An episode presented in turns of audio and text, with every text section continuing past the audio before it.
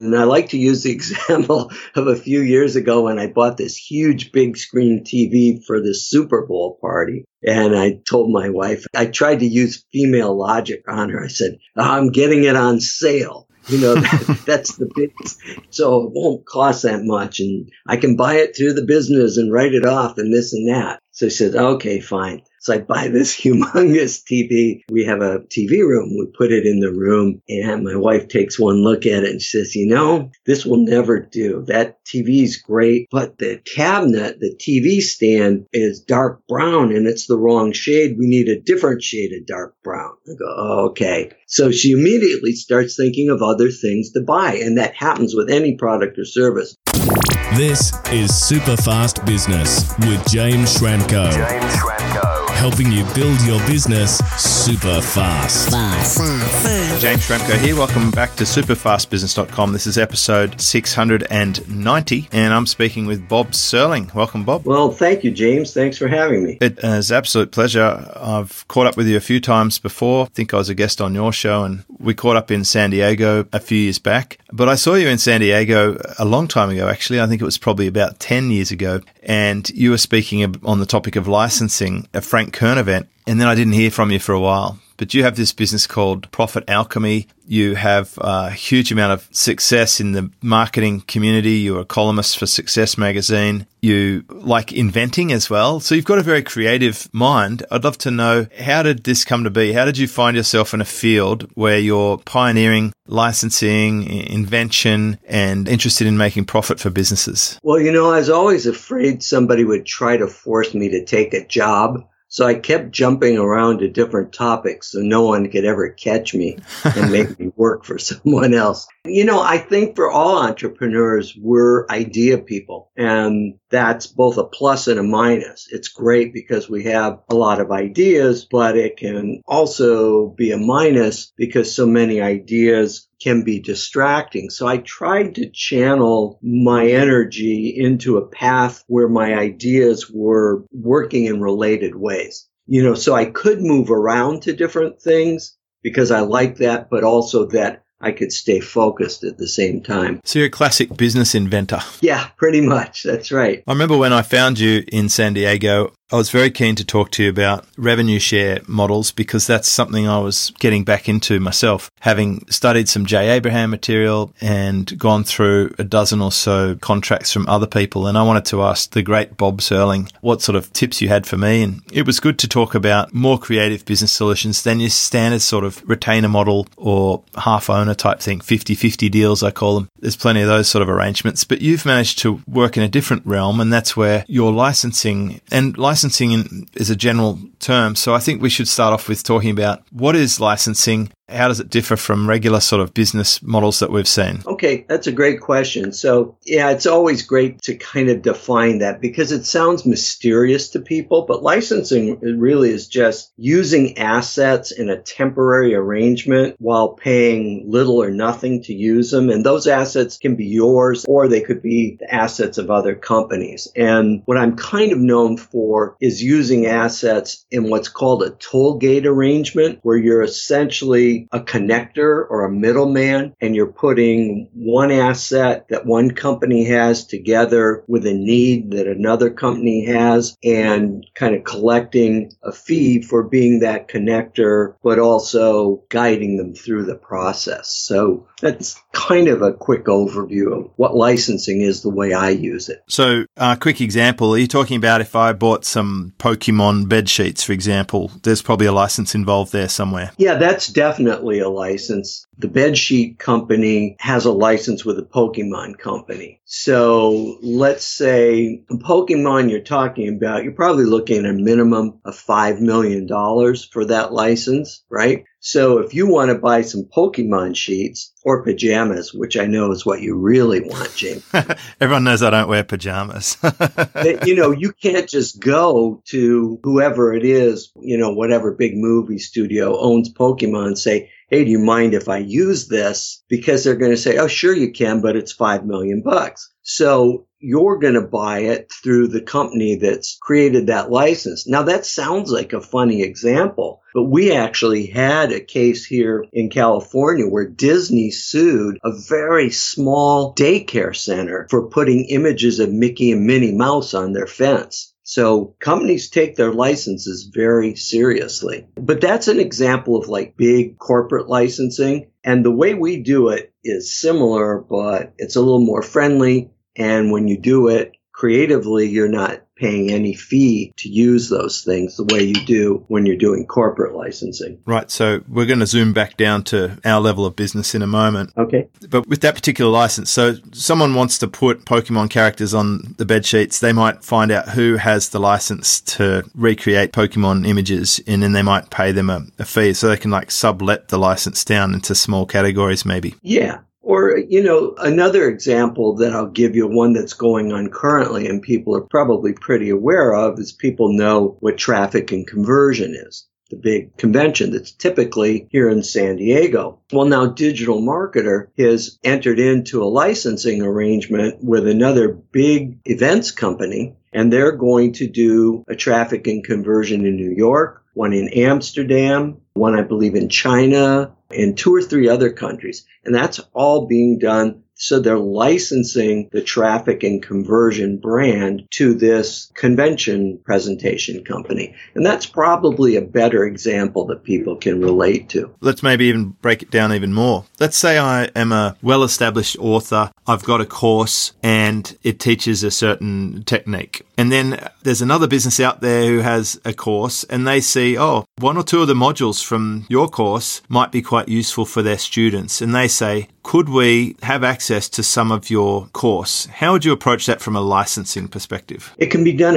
and that's a perfect example, and that can be done a couple different ways. Uh, so let's say it's just between that expert and the company that wants to license them, right? Yeah. License from them. Well, the expert can say, well, here's the thing. One way to license it is say, well, I will train you in my entire approach and certify you. And you can then use my approach and the certification and you have to pay me X amount as a training fee and then an ongoing royalty of X amount every year. And if you don't make that royalty payment, then your license expires. That's a simple way. The other way is that you can actually do what's called private labeling or white labeling. So years ago, I had a program that was called the Information Products Master Course, and it taught businesses how to create information products and sell them in addition to whatever services they had.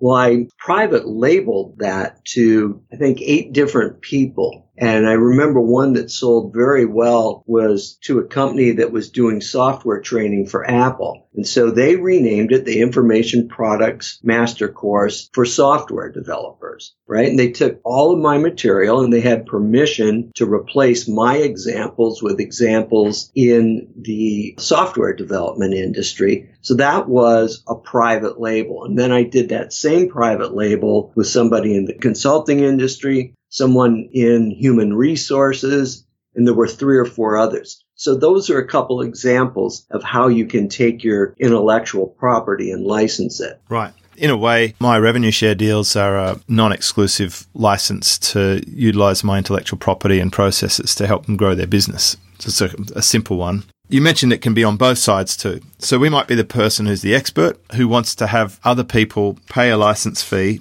to use our stuff, whether it's through certification or a private label arrangement. Or we might be the person who wants the intellectual property. We want to inject a new way of doing things into our business and we want to pay someone to use their stuff. Exactly. I remember in, in a previous episode I had with Jay Abraham, he had a great technique, often with revenue share deals. If the company wouldn't pay him a percentage of the upside for him to come and help them, then he would turn around and offer them a licensing agreement to just license their property or their product or their intellectual ideas. And then he could sell it for as much as he wanted and then pay them a percentage of the revenue. If he thought he could do a better job of marketing it or he needed control. So you can play both sides of that. Exactly. The really cool one you said is the middleman model, the tollgate arrangement. And that's where you might not be the expert and you might not need the expertise. What you do then is you're a matchmaker or a broker identifying a problem in the market and then going out and solving it and then matchmaking it so that you can take a piece of the action, right? Exactly. And I do that for my clients all the time because they'll come to me and say, well, gee, you know, I'm thinking of testing. So I've got a client in the health industry. Let's say they do men's health products and supplements. Well, we're thinking of testing a female health supplement. Let's say it's a multivitamin that has certain, I don't know, enzymes or whatever that others don't. Well, rather than having to go out and formulate it and pay all the money to have that formulated themselves, they'll say to me, do you know anybody in that industry? And I'll say, sure because some I do, but I also know enough people where I can lock in somebody very quickly. Then I act as the intermediary or that toll gate and I put the two sides together. I help them come up with an arrangement that's agreeable to everyone. And that's important because a lot of times when two companies approach each other, it can get adversarial. There are both sides are afraid that they're going to get screwed. But if there's a middleman like me and I've done this and I'm soothing them and letting them know that I'm not going to set up a bad deal for anybody, because for one thing, my fee is paid out of the profits they generate. And if it's a bad deal, I'm not going to make anything and they're not going to be happy and they're not going to continue. So as a broker, you provide a very valuable service. Number one, in finding a product or service that somebody doesn't know about and helping them research it. And number two, in actually putting the deal together in a way where they don't end up hating each other. Because so many deals get blown uh, in the very beginning because each side is suspicious. There's a lot of that. I was going to ask you sensitivities around it because, as someone who has an audience now, you and me,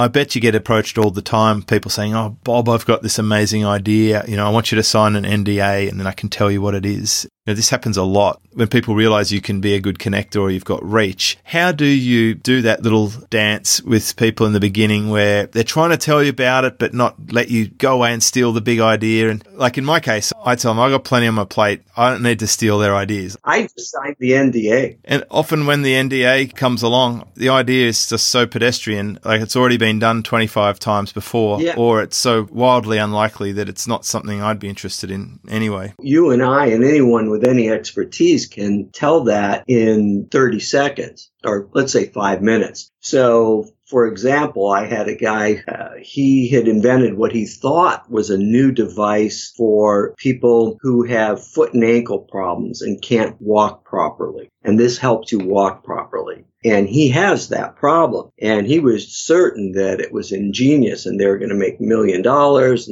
a day and all this. And of course, he wouldn't tell me what it was. I said, well, send me your NDA. I'll be happy to sign it. Sent me his NDA. I did a little research in a technical database that I know about from my inventing experience that most people don't know about. Found another device exactly like it cheaper to manufacture, sent him back that link, said, I'd advise you not to do it because this other thing exists that's preferable to your design. They thanked me. They were happy. So I do, at times I charge to evaluate an idea. I don't charge that much. I think I charge about $250 because that kind of fleshes out who's serious and who isn't. But it's easy to tell. But my advice is to always sign the NDA. It can't hurt you. It can't harm you. It can actually protect you to say, Hey, I signed it. Here it is. Here's the material I sent them. Now we had another product in development that was similar, but here's the records of that product being developed earlier. So it can't do anything but protect you. Plus, you know, people just, they ask you to sign an NDA because they're inexperienced and they don't know you and they're frightened.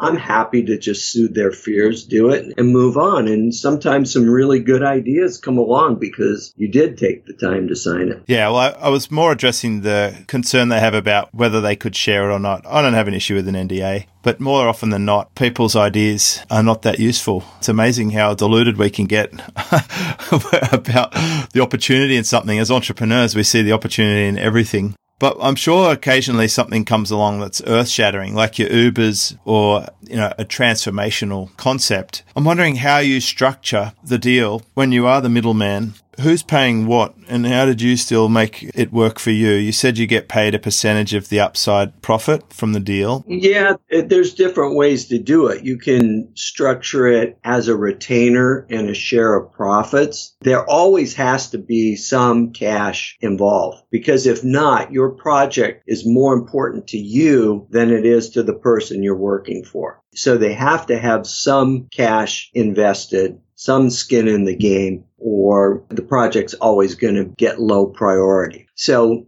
I like to do it as basically my method is that I figure out approximately what I think it would be worth over a year. I get that when I speak with the prospect, I say, okay, so what do you hope to do with this? Well, we'd like to sell $2 million worth a year. Great. What's your profit margin? Oh, about 30%. Okay. So then we're looking at about 600,000, right? Right. So I let them define it. Because anytime you come in and bring a number, you're going to be wrong. So you're either going to be low and sound like you don't know what you're doing, or you're going to be high and sound like you're trying to take advantage of them. So the very first thing and the most critical thing is to let that person define the value. So if my share of 600,000 at 20% would be 120,000, I'll ask for 5 to 10% of that as the retainer, right? just enough. I mean, 5,000 is enough to keep somebody in the game. The rest of it is then based on 20% of the profits we generate. So that's how I do it. There's a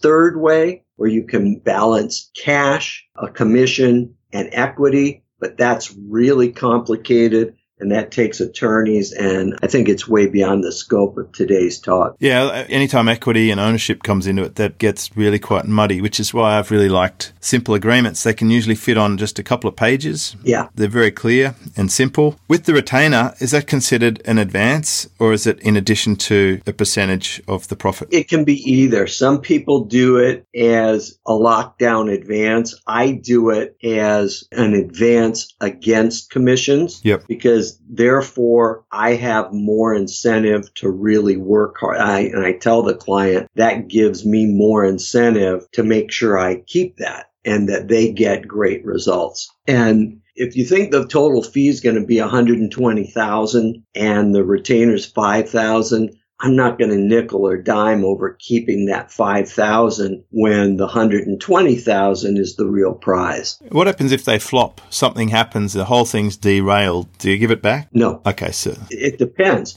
it depends on the stage where it's derailed, but if they come back to me if they're dragging their feet and they're dragging their feet say, you know, this other thing came up and it's really great and we want to do that. And I say, great, let's do this. Let's put your project on hold for now. And when you're ready, come back to me and we'll start again. But I do not refund the retainer at that point. If we were three months down the line and we tested two or three campaigns and that didn't work, then certainly I would. But I've never had that happen. I've never had to make that refund. And do you use your agreement or their agreement? Depends. It depends on the size of the company. Smaller companies, 5 million and under, we're almost always going to use my agreement. Companies above that size, they have big legal teams and they want to justify what they pay their attorneys. So you use their agreement. But the agreements are essentially the same. Right. Well, I've seen people try and twist and contort agreements when the lawyers get a little bit excited and want to transfer all the risk to you. Yeah. And have yeah. none themselves. So this,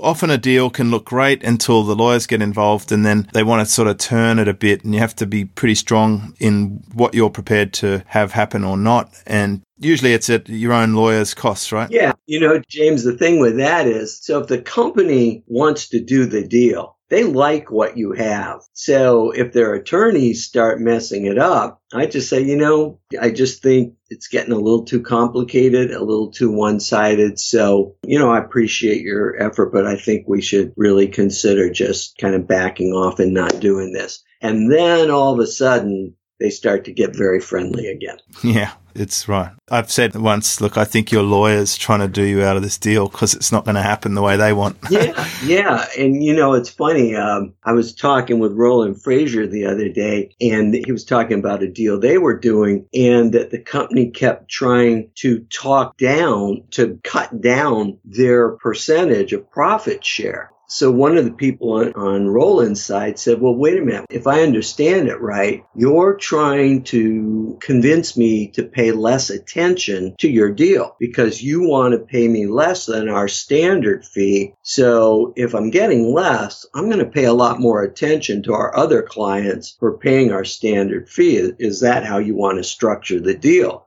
And of course, that put an end to it and they paid the standard fee. Yeah. I mean, it's hard to imagine some people don't even realize that when they nickel and dime suppliers, they're really trying to put themselves at the end of the queue and make themselves last on that supplier's Christmas card list and who they want to work for. Yeah. Very much so. You know, John Reese talked about overpaying suppliers and paying them early a long time ago, and it, definitely can come into your favor if you ever want to do business again. It's okay to pay well. I agree with it 100%. And I know people who swear they never do anything but pay 60 days late. Oh. But I have had my same virtual assistant for 15 years, my same webmaster for 17 years because I always pay everybody on time or early. I don't believe in it. I, first of all, I just don't believe that it's the human thing to do. Yeah, it's just not nice.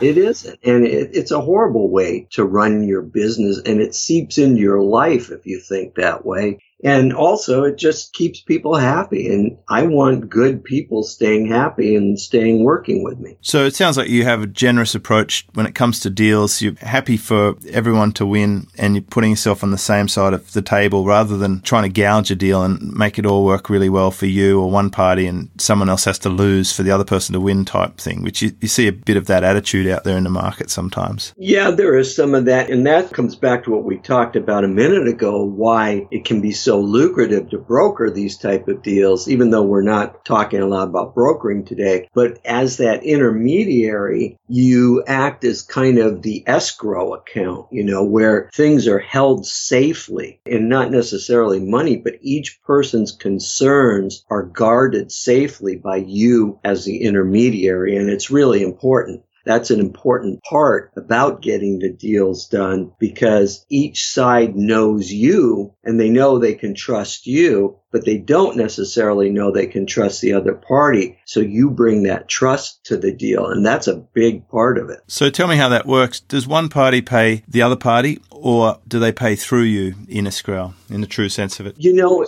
no, I never want to hold the money yeah. because again, I don't want to be accused of any financial malfeasance. So it depends on the deal, but in a simple deal, let's go back to that. Say an expert has some intellectual property that another expert wants to license, either part of it or all of it. Well, the person licensing it is going to pay the expert and whatever fee they pay them, usually that's done as a fee plus commission 20% of that is going to go to me, and then the remaining 80% they'll split 50 50. But it'll always be paid by the licensee. Right. So they're actually splitting it up at the start. They're not paying 100% and then reimbursing you. Right. That's correct. Interesting. And where have you seen these deals come unstuck? The way they become unstuck, the most typical way is that over a period of time, the two parties will say, well, Bob, why are we continuing to pay you this fee when you just set this up once and this is running smoothly? We're losing money every month. And that usually happens after about a year to 18 months. Then I negotiate a buyout right? And I say, you know, you're right. If you need more help, you can get it. That'll be another project and we can talk finances then. But if you're just going to continue with this one license and you want to go your own way with it, you guys trust each other now, that's fine with me. Let's negotiate a buyout. And I usually take for my buyout terms in general, it's going to be how much did you pay me over 18 months? And that's X amount. Okay, you can buy me out for 50% of that. So if you paid me 150,000 over 18 months for 75,000, you can buy me out, keep doing this forever and never have to pay me anymore. Is there a circumstance where you build that into the initial agreement? No, because I'd like them to pay me forever. Gotcha. So let's back that up a second. If you're an author and you write a book for a major publishing house, the publishing house doesn't say to you after two years, James, we're not paying you anymore. Your book's selling really great. Heck with you. You get those royalties for 10 years if the book sells for 10 years you only get them for six months if it sells for six months. Same thing with inventing. When I invent a toy for a company, I get my royalties for as long as that toy sells. So I want the royalties to continue forever. But I'm also realistic enough to realize that after a while, some companies now, if they keep engaging you to license more and more property for them, then those royalties keep going on because they don't want to cut you off. You're making them a lot of money. But if it's just one piece and they never did anything else, you know, after a year or two, they're going to probably look at wanting to buy out that arrangement. Yeah. The same thing Jay Abraham said, where they started to feel diminishing return. He said you can't fault humans for being humans. yeah. But I've also seen agreements where it can be just built in up front. Like after a certain period, then there could be a buyout at a preset formula that's one way that I've seen it handled. Yeah. I don't put it in because it actually complicates things, sure. especially. So I have 18 different licensing strategies.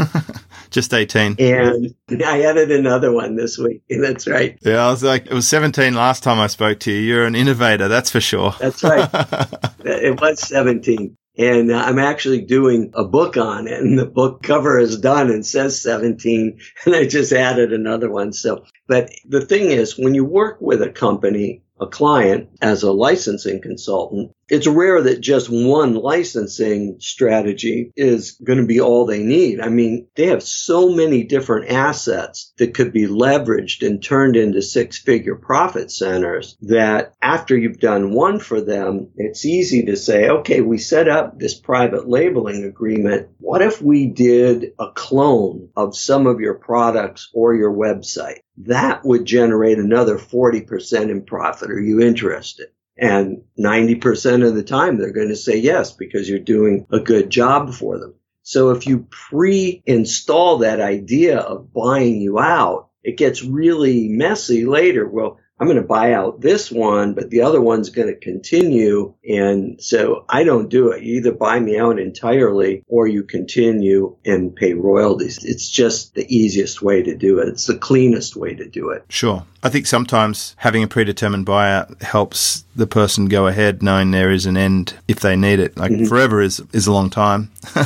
for some to consider. So let me make a suggestion. Sure. You can tell me whether you want to do this or not. I'm not sure how much time we have. Would you like to talk about two or three other ways, other licensing strategies that people can use that they can take away from this and start using on their own? Yeah, I do. I've started writing down a couple already. We've got private label and clone, and I did have a question around that too. Yeah, that's, I was going to say profit cloning is a great way to add six figures to any business. Because I wanted to ask you, you know, what kind of business can benefit from licensing? Because if you're either a broker, then those kind of businesses would be your target customer to get started with. And if you do have a business, then probably some of these strategies you can deploy straight away. Like I've already done a bunch of this stuff already. It's, you know, as you're talking about this, at one stage I licensed a speaker to speak on platforms and to sell my program using my slide deck and we split profits on that. I did the middleman model where I found SEO supply and then sold them to, uh, I had affiliates selling to end users and I was just in the middle there. So that was fun. Sure. Sure. I've helped a client of mine clone his products. He had a great product, sold Deca millions, and just went out with exact same product, different label, different demographic, different distribution. Exactly. But with the cloning, do you suggest that the client retains ownership of that, or are you cloning it for someone else, or both? You know, it's open to your imagination. That's what I love about this. There's no rules, are there? Yeah, there aren't. Let's just talk about the simplest way, yep. which is doing your own. So there's two different ways to clone. One is to clone your entire business and the other is to clone a portion of your business. So I have a client who has a course in day trading stocks and he's an engineer and he's very analytical and very data driven and his system is based on data and it's very solid, works really well, but it's dry and boring. So his competition actually sells a lot more than he does by making a lot of big promises, you know, get rich overnight, get rich in 30 days. He doesn't do any of that. His is all steady, sure, and safe, kind of like Warren Buffett. So what we did was we took his exact program, didn't change the name of it or anything. We hired a copywriter to write more emotional copy that would appeal to people who like that idea of making money with day trading more than they do building their retirement. They want to make money now. And it can be done. And we were not going to compromise his product. We were just going to change it to present it in more emotional language. We set up a separate website with more emotional language. We took his own list and remailed it and said, Hey, you know, you were interested in our trading program and didn't buy it. You might be interested in this version of it. Immediately, the very first month, his profits increased by 40%, and he's maintained that 40% for something like seven years now. So just by cloning his entire product and site, so that's a training program. Now let's talk about a physical product. I have a, a, client who sells like outdoor supplies for picnickers and parties and stuff, you know, like aluminum pans and paper plates and plastic forks and just really commodity type of stuff. But he has good prices and good quality. He sells a lot of it. So he does a couple million a year in business selling this stuff. And so what we did with him was we cloned part of it, which is that I think 75% of his sales are to individuals who just want stuff for their own picnics, but 25% are institutional sales to corporations and business associations and that. And they want wholesale quantities. So we took the exact same products, but only the ones that really fit for wholesale sales and set up again a totally different website that's only for wholesale sales. So it's, it's called something like wholesale entertainment supplies or something like that. And in doing that, he immediately, his first month, his profits jumped 30%. Uh, they've been doing it, I think, about three months now. They're up to about 50%, and they project that over a year they're going to hit a 70% increase in profits and be able to maintain that for year after year. So cloning is a very simple thing. And again, you can get really creative. You can help other companies clone their stuff. You can clone, you can license features of other companies' products to clone and pop onto your own. Or you can actually look at your competitors' products and say, what are they doing that we aren't? And how can we clone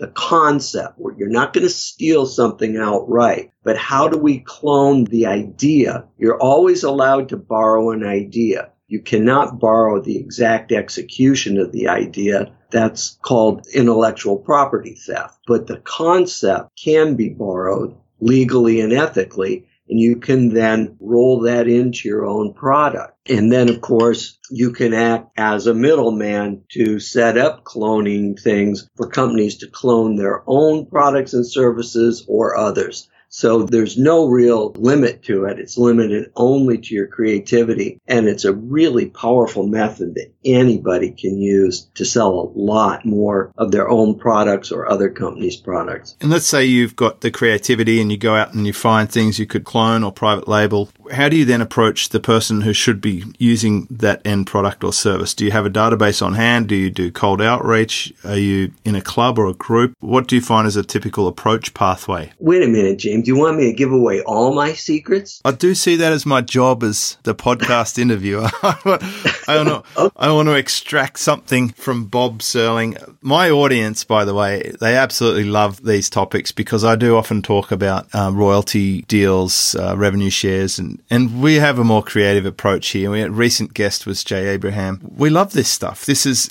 and you're a world expert on it. I'd be crazy if I didn't at least ask you the question. Okay. So, you know, it just depends. So when I invent toys, I invent toys for big companies, companies that are doing $5 billion or more in sales. So what I'm really doing is I'm cloning their own toys. So I know who to approach. I approach them first. And if they say no, I then approach the next biggest competitor. Now, when you're doing it with other things, if you're doing it for a client, if you know the industry, then you can find some good candidates for cloning. If you don't, I just sit down with the client and I say, so like coming back to the guy with the day trading program, I don't know anything about trading stocks and bonds. I said, who are your main competitors? And he said, well, there's about 20 of them. I said, who are the top two? He showed me the top two. Those were the ones and so as the intermediary, I hired a copywriter who I knew could write emotional copy, but wasn't going to stretch it. He wasn't going to lie. This guy was an engineer and the last thing he wanted to do was create a bunch of BS. So I found him a good copywriter who could do it. But again, I had to have a source to clone. And so if you're brokering a deal, your client is always going to know who those sources are.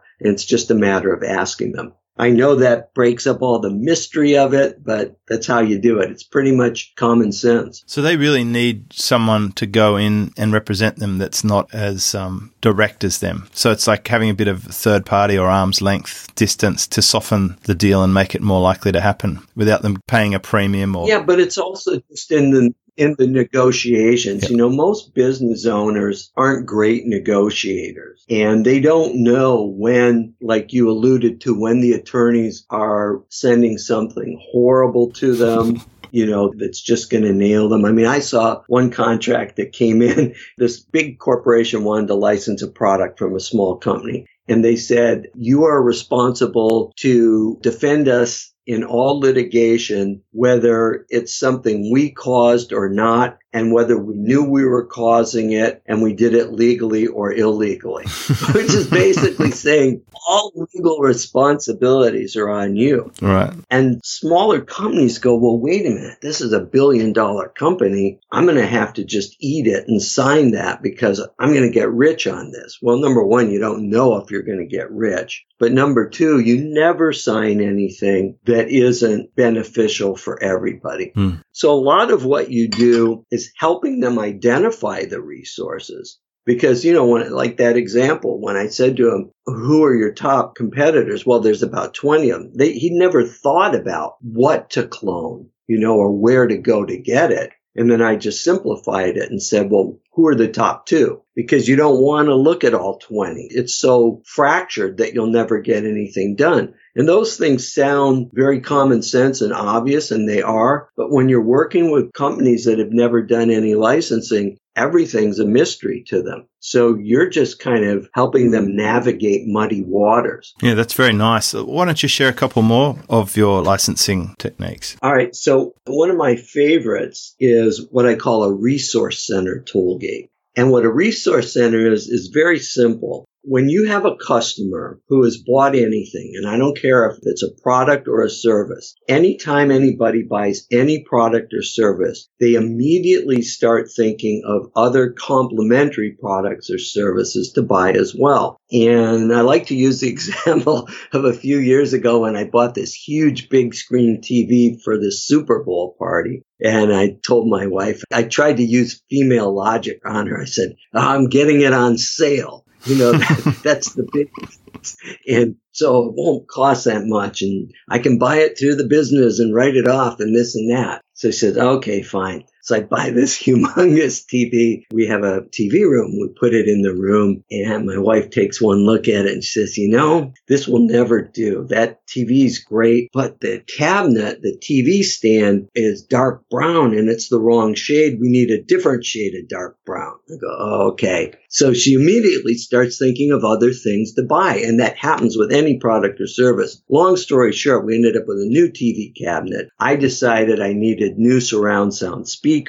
I actually bought a pizza oven for the Super Bowl party and all these other things. And this little $2,000 purchase ended up costing me like $18,000, $20,000 before I was done.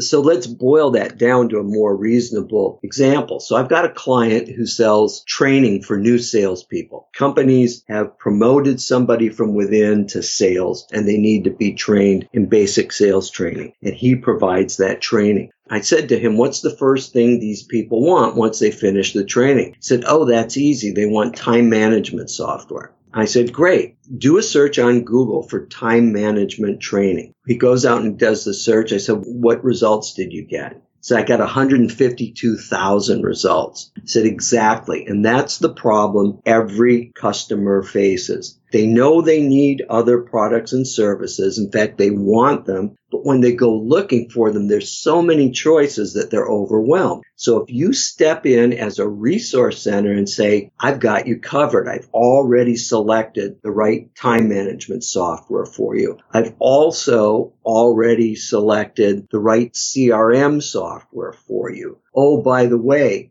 in addition to that, you may want to upgrade your wardrobe if you're going to be speaking in person. I've gotten you a discount to buy clothes through the mail from whatever company. And it just goes on and on and on. So when you become that resource center and you start referring people to the products and services they want anyway, and you eliminate that nightmare of research they have to do, you can make more money from that than you do from your core products. Now, I've got a client who does that. They basically sell training on traffic and training, uh, what else is it? Maybe it's SEO. They've identified 12 products, everything from database software to email software to design software, 12 different products that their clients would like. They set up a resource center. Those products are in the resource center. In addition to them being in the resource center, twice a month they send out standalone emails pitching one of those products. So they're doing about, forget what it is. I think they do about 750,000 a year in sales from their core products and they do a million point two in sales from their resource center. Now, the other beauty though of the resource center is that 100% of that is profit because they're not filling the orders. They're not processing the credit cards. They're not doing customer service. They're just a referral service. That's all they do. They're a resource center. Yeah, it sounds a lot like my products page.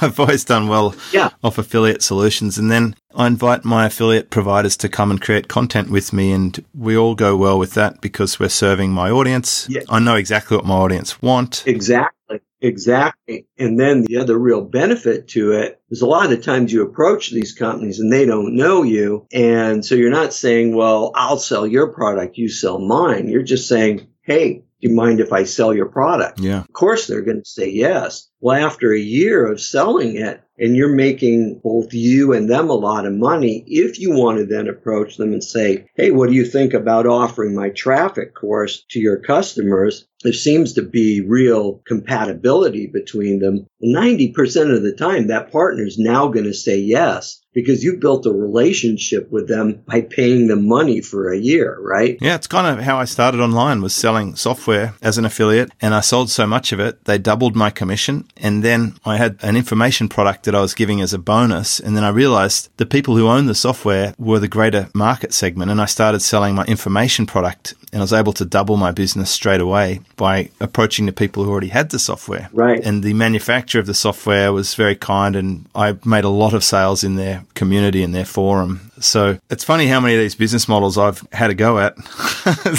yeah. It's interesting. Yeah. What else you got? You got another one there? Okay, so let's talk about one more, and it's called a repeating circuit toll gate. Mm-hmm. And it's kind of like a resource center, but the beauty of this one is that it also generates a lot of traffic for you. So what you do let's go back to the guy who does the day trading program. Now he doesn't want to do the circuit. He's afraid to do it. He could do it easily. So people who buy day trading programs don't want just day trading. They also want to learn about Bitcoin and blockchain stuff. They want to learn how to buy commodities. They want to learn how to buy futures. There's all these different things. So my suggestion or my recommendation to my clients is that we make a circuit of five other people plus you. So that's six products. So we would find six courses on different aspects of trading stocks or buying gold, silver, Bitcoin, bonds, whatever it is. And then each of the companies in rotation promote the other company's product one given month. And then the circuit moves to the next one the next month. So twice a year, each company's product is being promoted to five other companies' lists. So you're making money each time you promote another company's product. And then the month that the two months that the companies promote for you, not only are you making money, but you're also building your list. And depending on the size of your partners, you can build your list substantially. So it's kind of like a little more sophisticated version of the resource center, but it's done on a regularly scheduled basis with regular partners and it just benefits everyone involved. Yeah, I think it benefits everyone as long as they've got something to sell. There used to be this thing, the syndicate, and they did that with internet marketing products. The problem was for the affiliates outside the circle they send their customer there once and then their customer gets whacked six times in a row from partner to partner to partner. Right. Like only the people in the circle benefit with that model. Yeah, I'm not big and you know, those are all people who are using a launch model. Yeah. It gets noisy, doesn't it? I'm biased against the launch model. Oh, me too. I've got a whole chapter in my book about why I'm not a fan of the launch model, but yeah. I do love autoresponders and segmentation. Uh, I've had a lot of success with the resource center model. A simple one one. I'll just give this one away. Is on the bottom of an email, you can say this email was sent using Ontraport, right? People click on it. Now they're tagged and put into a sequence that can have a follow up to say, ah, here's why I chose Ontraport over Aweber. If you buy Ontraport, I'm happy to send you some extra training on it and you know, all helpful stuff, but it's only being sent to people who clicked on the link because they were behaviorally interested in it. So they got segmented. yeah. It. And you can do that throughout your whole system with like 6, 10, 50 different products or services that are only being offered to the right person at the right time versus a launch, which kind of just takes a mallet to the market and says, we're going to bash you in the face with this product so hard with so many emails across every media, you impossible to ignore, but it's also uh, likely that it's really not ideal for everyone at that particular time. So it, it's an interesting discussion. Yeah, to me, a launch is just a virtual method of cannibalism. You just you eat your own list, you eat their list, mm. everything left oh. bloody and torn apart. I wouldn't participate in a launch for for anything.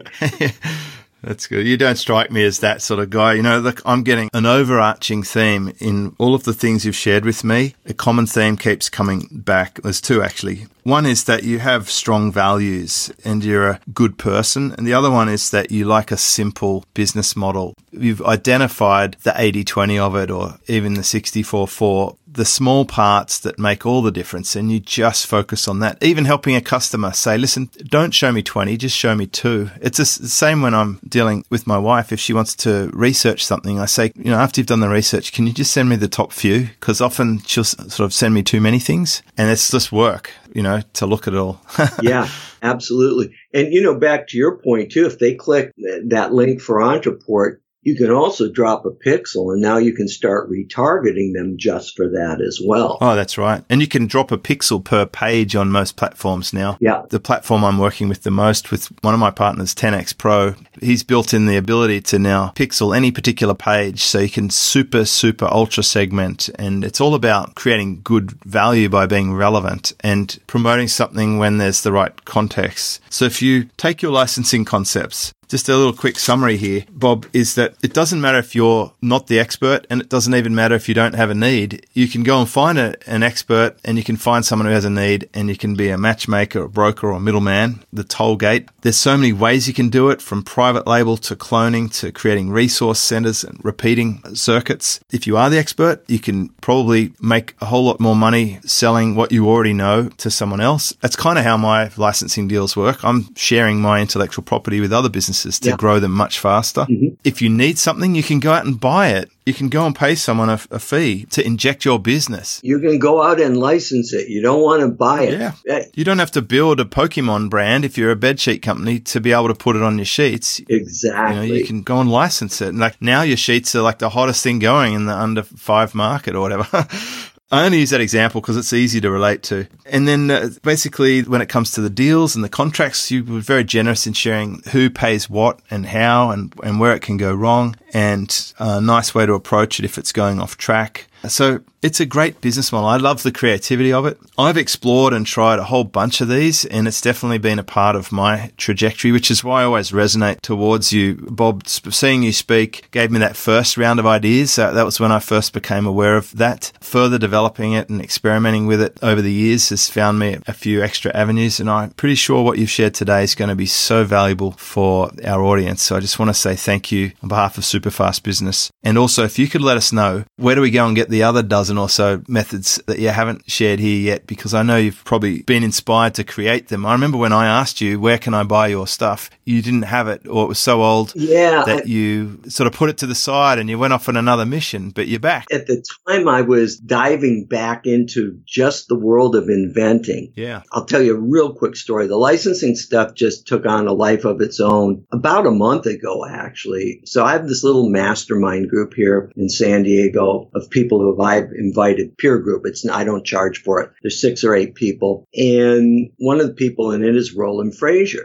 And Roland, years ago, God, maybe 10, 12 years ago, uh, used one of my licensing techniques and he made $1.3 million in six weeks with it. So he posted to Facebook. He was talking about people wanted to know how to make money quickly to finance their business. So he mentioned that. And then Peter Parks jumped on and said, yeah, I made $828,000 on my second deal. And then a bunch of other people jumped on. And then I started getting emails from a lot of people on my list who've seen it and said, come on, you've got to do a new licensing program. So long story short, I decided I'd do it. And then Roland asked me if I'd come talk about it at War Room in November, which I'm going to do. And so that's how it kind of came to life again. And I started looking at just all the different licensing things I've done since the first program. That program, I think, had six techniques and now I'm up to 18. So I am putting together a free resource on it. It's not ready quite yet, but if people go to my website at salesgrowthsystems.com, on the homepage there,